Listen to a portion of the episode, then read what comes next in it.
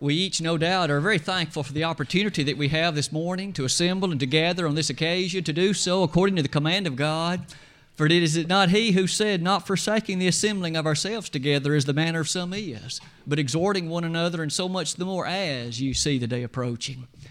And so, as we assemble and gather according to His commandment to praise and adore and worship Him, and of course to encourage each other, what a tremendous opportunity it is this first day of the week to, in fact, do those things. As you give thought to the lesson as it was announced, at least its title in the bulletin, it certainly would be not inappropriate to say that after our break in last Lord's Day, in which uh, our computer was in fact taken and stolen, during the course of the week, the congregation has purchased another, and we are able to use that this morning, and so we're certainly thankful for the opportunity that that, that has come about in that way. As you also give thought to that title as it's presented, it has two words in it. One is the word fellowship, and the other is the word community. And this morning, I would invite us for the next few moments to use some of the statements from the Scriptures to help us appreciate more keenly that notion or, or association between fellowship on the one hand, Christian fellowship, and that notion of community as it's presented there to us. By way of introduction, these thoughts, in fact, challenge us to notice that fellowship is a word, a concept, and a topic that frequently finds itself in the nature of the Word of God. And it does so because it was such a dear precept to Paul, as well as the other New Testament inspired individuals. They spoke of it, they addressed it, they encouraged it, and at times they even gave us some information about the nature of what view you and I ought to have toward it. Sometimes, as we give thought to congregations, there are times when there, it's easy to see that fellowship is looked upon somewhat differently in terms of its practical appreciation. There are some congregations that feel warm and inviting, and they seem to enjoy one another's nature and fellowship in Christ. Others seem colder and more distant. And today, as we give thought to the community that is described in the New Testament by virtue of the fellowship that we enjoy, maybe we can also think about that nature as well as you come near the bottom of that opening introductory slide. Our brief series of lessons that I hope that we shall consider, beginning with this Lord's Day morning, will ask us to look at a few particular angles or perspectives on biblical fellowship, the fellowship we enjoy in Christ. In doing that, might we begin by stating the need for perhaps a definition, and the need also to think about the way the New Testament uses this concept of fellowship. And thus, here's that definition. The word occurs 20 times in the New Testament, at least in Greek. It's this word koinonia, and it's the translated word that means fellowship. And at times, it actually is translated with the word communion. It's easy to see from the following definitions, and I, in fact, have quoted two of them. First, let's look at one of the lexicons in Greek. You'll notice it means as a relationship characterized by sharing in common. From that definition alone, it seems clear that this notion of fellowship describes a closeness between individuals. They have something in common. They share a set of common experiences, and with that set of common experiences, they are bound together in a way that's powerful, that's notable, and that it's very meaningful to each of them. Look at the other definition fellowship, association, community, joint participation. You might notice the word community is expressly used there. It's not that these individuals are far, in a sense, removed distantly from one another in terms of the meaningful nature of what has bound them. Oh, they may not live in the same house. They may be parts of the same geographic community, but there's something that's bonding them together in a way that allows a description as association, joint participation.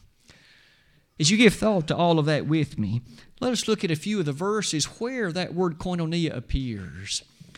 In Acts chapter 2, verse 42, on the very day the church had its birthday, early on in the history of the sacred organization we call the church, there the inspired writer Luke said it this way of those first disciples, it says, they continued steadfastly in the apostles' doctrine and in fellowship and in breaking of bread and in prayers.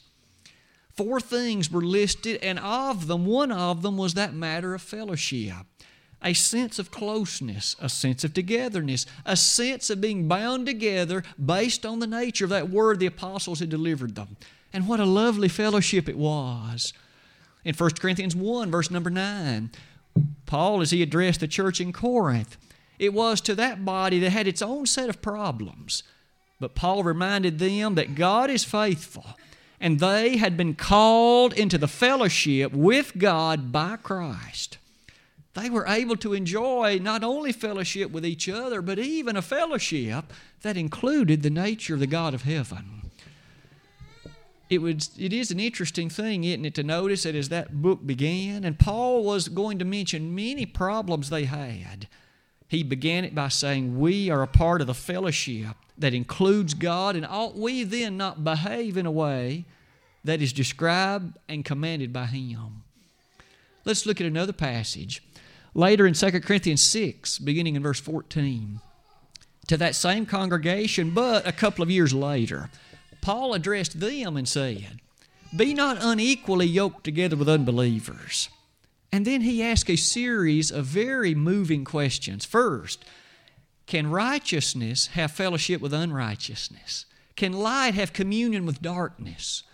And the obvious answer is in both cases no. Light does not enjoy fellowship with darkness, they are completely opposite.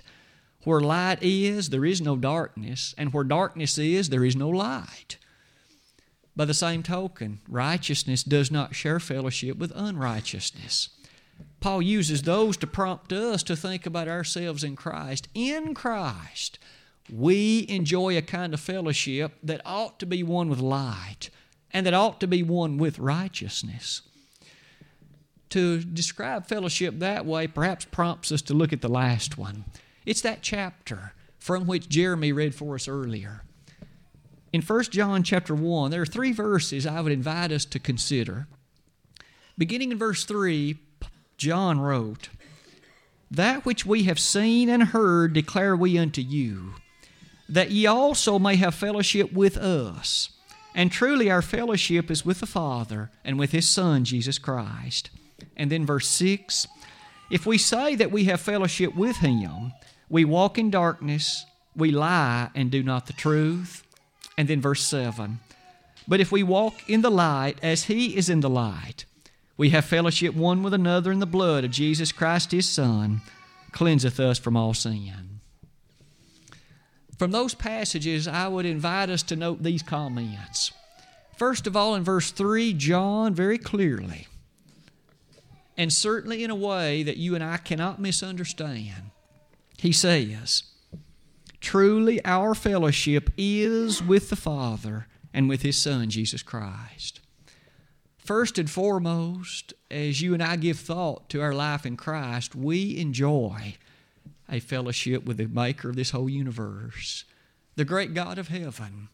It's not as if He created this universe at some far distant point in the, pla- in the past and then He retreated to a far distant place and He's just watching it from a distance.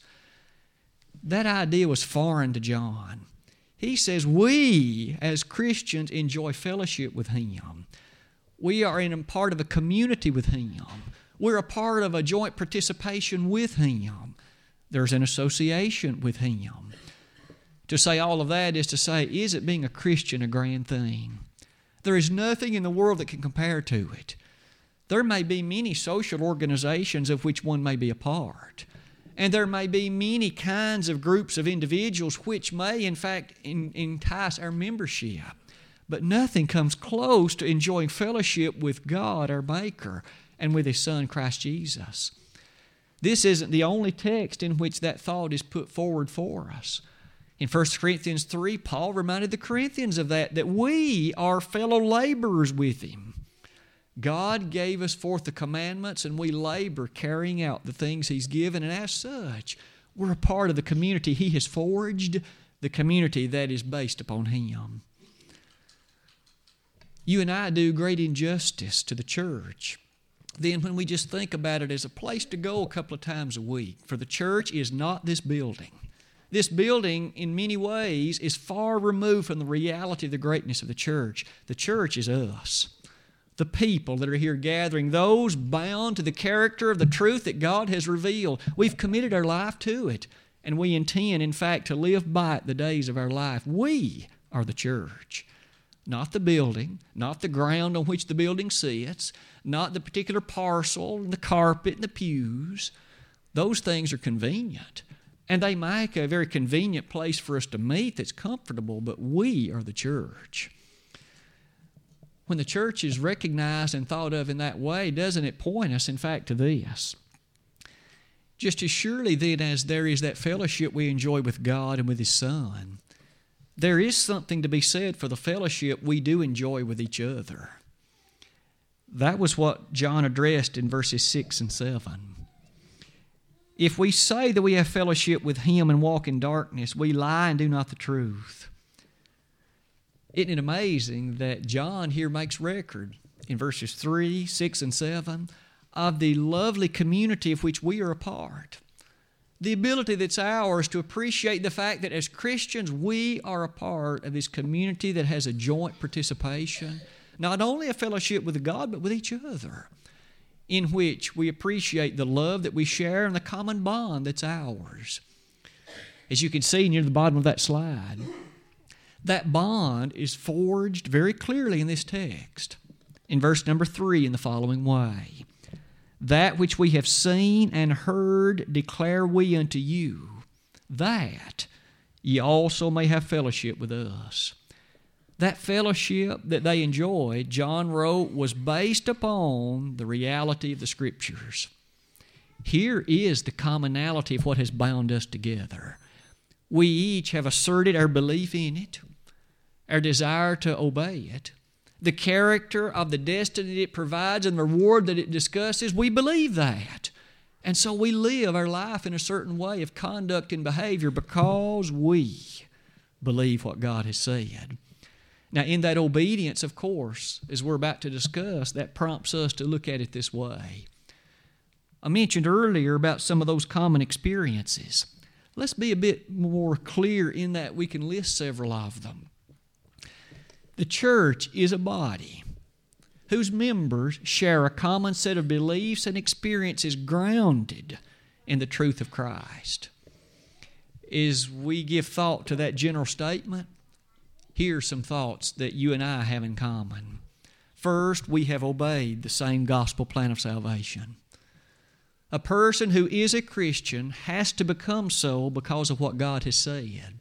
It isn't enough for me to think I'm a Christian. If I haven't obeyed that gospel plan of salvation, I am not a Christian. It doesn't matter what I think or what anyone has told me. One becomes a child of God by faith in Christ Jesus. For as many of you as have been baptized into Christ have put on Christ. And thus, all of us that are Christians did exactly the same thing. We believed Jesus was the Son of God. We repented of the sins in our lives. We confessed in an audible way in the hearing of others the fact that He is the Son of God, and we culminated that set of acts by being baptized for the remission of sins. All Christians have done that. And because of that, they share that common experience. They, in fact, enjoyed or experienced the same plan of salvation. In Acts 15, verse 9, Paul, in fact, pointed that very fact out to those to, to whom he was speaking on that occasion. It was there that the comment was made, amazingly and powerfully, that God has put no difference between the Jew and the Greek, between us and them we all have had to obey the same plan. And so today, this is one thing that bonds us together. And to the Roman church in Romans 10, verse 12, Paul highlighted the same thought no difference between the Jew and the Greek. But not only is there a common plan of salvation, we notice there's a common submission to that which is the truth of God. In 1 Timothy 3, verse 15, Paul writing to Timothy, there he said, But if I tarry long, that thou mayest know how thou oughtest to behave thyself in the house of God, which is the church of the living God, the pillar and ground of the truth. The church, you and me, constitute the pillar and ground of the truth. And thus, in a common way, we each have devoted and dedicated ourselves to the truth of God. We aren't interested in living a lie. We aren't interested in upholding that which is not truth. We wish to highlight the truth. Didn't Jesus say, You shall know the truth, and the truth shall make you free? John 8 32. And didn't he say not too long before the book of John ends in John 17 17, Sanctify them through thy truth. Thy word is truth. And thus each of us are committed, devoted, dedicated to this truth of God. Not only are those things, though, common experiences for us as Christians, you might know the very nature of the word church points us in this direction. The word church, as it appears in the New Testament in English, is the translation of the Greek word ecclesia. As we've noted previously in various lessons, that's a compound word in Greek the prefix ek means out of. That noun form klesis means a calling. And thus, putting them together, it describes a group who are called out of one environment into another one. For you and me, we've been called out of a world of sin into a covenant relationship with God through Christ. Thus, we have been called out. As such, we share a commonality because we've responded to that calling. Didn't Paul write to the Romans in Romans 10 13, Whosoever shall call on the name of the Lord shall be saved? The Christians are the ones who've answered that call and who've responded to it in faith. Because of that, we can add some more things to that list. Our Savior, as well as so many other biblical writers, made reference to a unity, a oneness that we as Christians highlight, emphasize, and appreciate. On the night prior to his crucifixion, Jesus had this to say in John 17, beginning in verse 20, where there the Lord was so fervent in that great intercessory prayer. He stated in language like this Neither pray I for these alone, but for all them which shall believe on me through their word, that they all may be one, even as thou, Father, art in me, and I in thou, that they may be one in us. Jesus prayed that those that would be believers would be one in Him.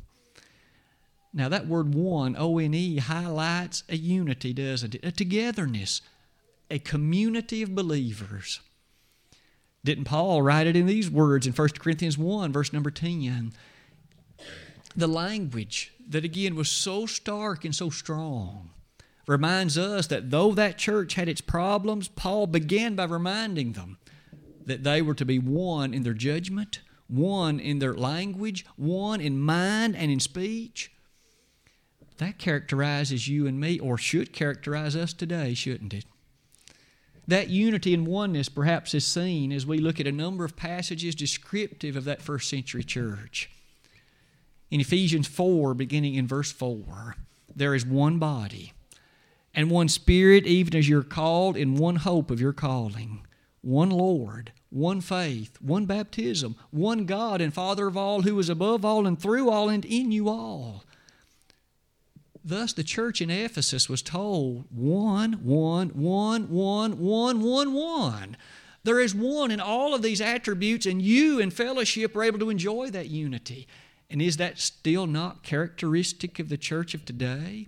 We are one body we subscribe to one God, one Lord, one Spirit. There's one baptism, there's one faith. In all of those ones, nothing has changed. The beauty and power of that also is seen as you give thought to Philippians 2, verse 2. That church in Philippi was told to be of one mind. In fact, we notice in chapter 4 of that same book, there was Euodia and Syntyche, and Paul admonished these women who apparently weren't getting along very well. He told them they needed to take care of those differences and be of one mind in Christ.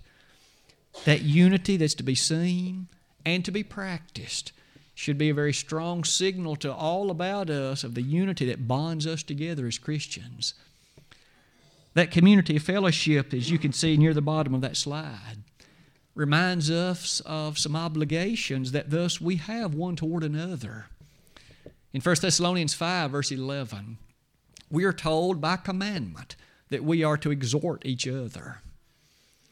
That exhortation is thus a thing that, in a very real way, is to assist and help us on our journey toward the beauty and power of a faithful life in Christ. When a particular brother or sister in Christ begins to slide by the wayside, elements appear in their life that indicate a lack of faithfulness. In love, that congregation of which they're a part should strive to ask what the issue is and seek to help if possible so that faithfulness can again be recognized and appreciated. Isn't it amazing, too, in that very last verse in Hebrews 10, beginning in verse 22? We are also told, Consider one another to provoke unto love and good works. We are to consider each other. As we prompt each other to faithfulness and encouragement, as we in fact strive to not only live a godly example ourselves, but to strive to help others to also live properly. Maybe it does point us to the reality that is this world in which we live. The first statement on that slide will by no means be a surprise or a shock, but it is something we each know. We live in a world that's by and large under the control of the devil. Jesus even stated that himself. Paul wrote about that in 2 Corinthians 4, verses 3 and 4. He is the God of this world, that, that old devil. It thus is not surprising that with the world by and large under his control, the things in the world are opposite to the things of God.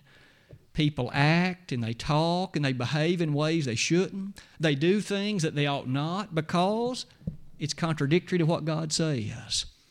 But you and I must live in this world. Once we are born from a mother's womb, for a period of time we sojourn in the flesh on this earth. Because we live here on this earth, but we're not to be of the world, that tells us that our mindset must be different. That we must appreciate that though people do things that do not please us, and they do things that do not please God, we as Christians have a fellowship of people of which we're a part a fellowship of people who want to go to heaven, who understand this world is not their home, and who strive to use the Bible as their guide. May we take examples then from their life of faithfulness and strive to encourage ourselves with them to live properly. It's quite often reminded to us in this life that when there's someone to share in one's situations and experiences, it can make such a great difference. After all, isn't it true that those who, at least I'm told, that when they engage in exercise, if you try to go on a diet by yourself, or you try to change something about your life, such as begin to exercise, and you only strive to do it yourself, you might be successful. But it's usually far more likely if there's someone there to encourage you. Maybe you and your wife together diet, or maybe you and your wife together exercise, or the other activities that might be of interest. When there's that togetherness, it's far more likely that both will be successful and you'll reach your goal. How does that help us think about the church? Jesus said, I will build my church, and the gates of hell shall not prevail against it. Matthew 16, 18. The Lord knew that we here in this world live where sin is, and it's abundant. Thankfully, we have a group of believers who love the Lord, who strive to do what's right, who wish more than anything else to live as God has commanded so that heaven can be their eternal home. We can use that group of people to encourage us. Should we not want to be a faithful part of that group so that we can work along with them in fellowship in God's community? Sure, we should. You'll notice that next on that slide, that then reminds us of the close guard that is taught in the Bible as it comes to this matter of fellowship. So far, our thinking has been so positive. We've all lifted up our thoughts as we give thought to the kind of group of which we're a part. But the Bible goes even further than that. Fellowship also must be that which is closely guarded. God has defined for us in His Word, hasn't He? The extent or the boundary of that fellowship. And you and I must not, in the interest of serving God, extend that fellowship beyond that boundary. For example, we notice interestingly in 2 John, verse 9, one chapter book near the end of the New, of the end of the New Testament. But on that occasion, John so powerfully wrote that the one who sins, or the one who goes beyond the doctrine of Christ, does not have God. And so, as you and I give thought to the terror and the danger of stepping beyond the boundary of Christ, maybe the example in the Old Testament in 2 Chronicles 19 serves for us as a worthwhile example as well. It was on that occasion that Jehoshaphat did something. He had entered into a league with an evil ruler. The ruler of another foreign nation turned out to be Israel, but nonetheless, the ruler was evil. The man's name was Ahab, and we know him well. At any rate, Jehoshaphat had entered into a league with him, so they acted together to accomplish a certain thing. After the, after, after the thing was finished and Jehoshaphat returned, God sent a prophet to talk to the king and said, You have joined forces with an evil man. Why did you extend fellowship to one you ought never to have extended it to? Jehoshaphat was in the wrong. He ought never to bound in fellowship together with one who did not appreciate the things of God and one who lived in a pagan, heathen, wicked way might that not serve as a warning for us to closely guard the fellowship that God has in fact described for us so lovingly and so powerfully? Not only that, you'll notice in Ephesians 5, verse 11, we are to have no fellowship with the unfruitful works of darkness. None. That doesn't mean that we can share partial fellowship. It doesn't mean that we are able to extend fellowship, only do so in a different way mentally. Paul wrote that our fellowship is not to be extended to those unfruitful works of darkness. As you can see also beyond that, there's 1 Timothy 5 22, in which we are admonished, keep thyself pure. As we each individually strive to follow that commandment, would that then not mean the church would be maintained in a state of purity in exactly the same way that the Lord established it? In Ephesians 5, verse 27, speaking of the church, was it not Paul who wrote that it was established without spot or blemish or any such thing? Human hands never touched the church. Jesus established it, He established its doctrine.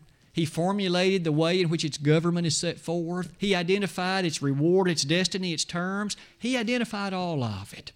We're merely privileged to serve in it and to be a part of it. As you give thought to what else then we're not to fellowship, you'll notice at the very bottom of that slide, we are reminded from 2 Thessalonians 3:14 about the danger of sharing fellowship with one who refuses to submit to the Word of God. That is to say, a person, an individual, who chooses to live apart from the teaching of the Word of God who chooses to behave and conduct him or herself in that kind of fashion, they are choosing to sever their relationship with God. As they make such a dreadful choice, such a colossally bad choice, then we might notice it is nonetheless their choice. God doesn't force any person to live apart from Him. He doesn't force any person to not share in fellowship, but rather He identifies in His Word that if a person makes that choice, then of course what how sad it is for that person and also how sad it is for those who know and love that same person. For that reason, perhaps we can come to this last slide of our lesson this morning. We just noted that it's possible for an individual to choose to not enjoy that fellowship with God. It's possible for an individual to choose not to follow the workings and the reality and the limiting bounds of that fellowship that God has set forth for us. These are some comments that you and I should note together. Revisiting 1 John chapter 1 verse number 6 it says, If we say that we have fellowship with him and walk in darkness, we lie and do not the truth. So, an individual who says that he or she is in fellowship with God, but yet that does not walk according to the truth, does not conduct him or herself according to the truth of God, then that person's lying. The person is a liar. The person may have in, intentions to not do so. Maybe their understanding isn't sufficient, but whatever might be said, the Word of God says they're lying. They may think that they're in fellowship, but they are not. Not only is that the case, but you might notice that faithfulness that's then forfeited as a member of God's family means that they forfeit all those blessings that go with that community we've described earlier today. So far, we've described a community of believers bound together in a common plan of salvation, a common understanding of the lovingness of the church, a common character the blood of Christ, and a commonness in terms of wishing for a final reward in heaven. But yet, that person who chooses not to be a part of that fellowship is nonetheless one who has chosen to forfeit that very thing. In Romans 8, verses 14 to 16, we're told on that occasion that as faithful members of that body, we are heirs of God and joint heirs with Christ. And thus, a person who has forfeited that reality, one who in fact has divorced himself from that fellowship with God, that person has given up being an heir of God. He now clearly is an heir of the devil. And furthermore, he's given up being a joint heir with Christ. He has forfeited all of that may we suggest that that is more tragic than words can describe. Because not only has that person forfeited the nature of what the church has to offer in the here and now, that person has forfeited all that eternity has to hold in terms of being an heir of God. It is for those reasons that we might say this. Those other blessings described in the New Testament that go along with faithful membership in the body of Christ, those too such as the loving opportunity of enjoying communion with Christ. In 1 Corinthians 10, verse 16, the Lord's Supper is a communion with Christ. And so, one who is not in communion with Him takes the Lord's Supper in vain, taking of it as if he or she is in communion with Christ, when in reality the person is not. Such makes the partaking of the supper a sad occasion in which this one has far failed to appreciate what forfeiting that fellowship has meant. Furthermore, you can notice that togetherness that we described earlier, the close bond that was so powerful formerly to describe the togetherness that that group enjoyed. If one then has forfeited that, he is not enjoying that any longer. He's no longer walking in step with that group. Sometimes in the world, we see the results of that, don't we? Maybe there's a certain organization. Sometimes it's a school group. There becomes a time when a certain individual realizes, I don't want to be a part of that group anymore. They've begun to do things or they've acted in ways. We notice that forfeiting one's membership in the faithfulness and goodness of the church has eternal consequences, not only for things of communion with Christ, but as we've just noted, in eternal scope and scheme of things that eternity in heaven. As you can also see near the bottom, there was a question asked in Amos 3, verse 3. God, in fact, asked the question, and Amos recorded it for us Can two walk together except they be agreed? In that ancient day, God's people were not walking with Him. And God asked that question hoping to remind them the reason you do not walk with me is because you do not agree with me. And today, would a similar question not be worthwhile to ask? If we aren't walking with God, with whom is the problem? Is it with God or is it with us? Is it the fact that we have walked away from God or has God walked away from us? And obviously, we know from the Bible which is the correct answer.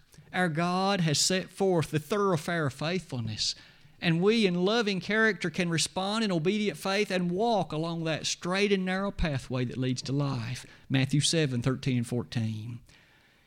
If we aren't walking on that pathway, it's not that God has moved, it's that we have. We lie down in our shame, and our confusion covereth us, for we have sinned against the Lord our God. We and our fathers from our youth, even unto this day, and have not obeyed the voice of the Lord our God. It's the sin that has caused that movement where we have, in fact, forfeited and moved away from Him.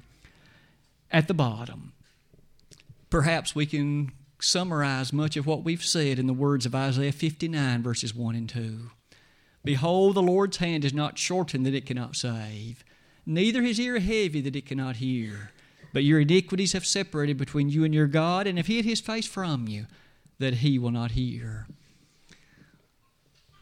In Romans 6, verse 23, we learn there that the wages of sin is death, but the gift of God is eternal life through Jesus Christ our Lord. The idea of Christian fellowship, then, is something so highly emphasized in the New Testament. It is something we, as faithful Christians, should cherish. It is something we should look upon with a great deal of thanksgiving and a great deal of eternal appreciation. But by the same token, as we've come near the close of the lesson, we've also noted that for those who've chosen to forfeit it, for those who've chosen to distance themselves by virtue of sin from God and to maintain that state, how tragic, how sad.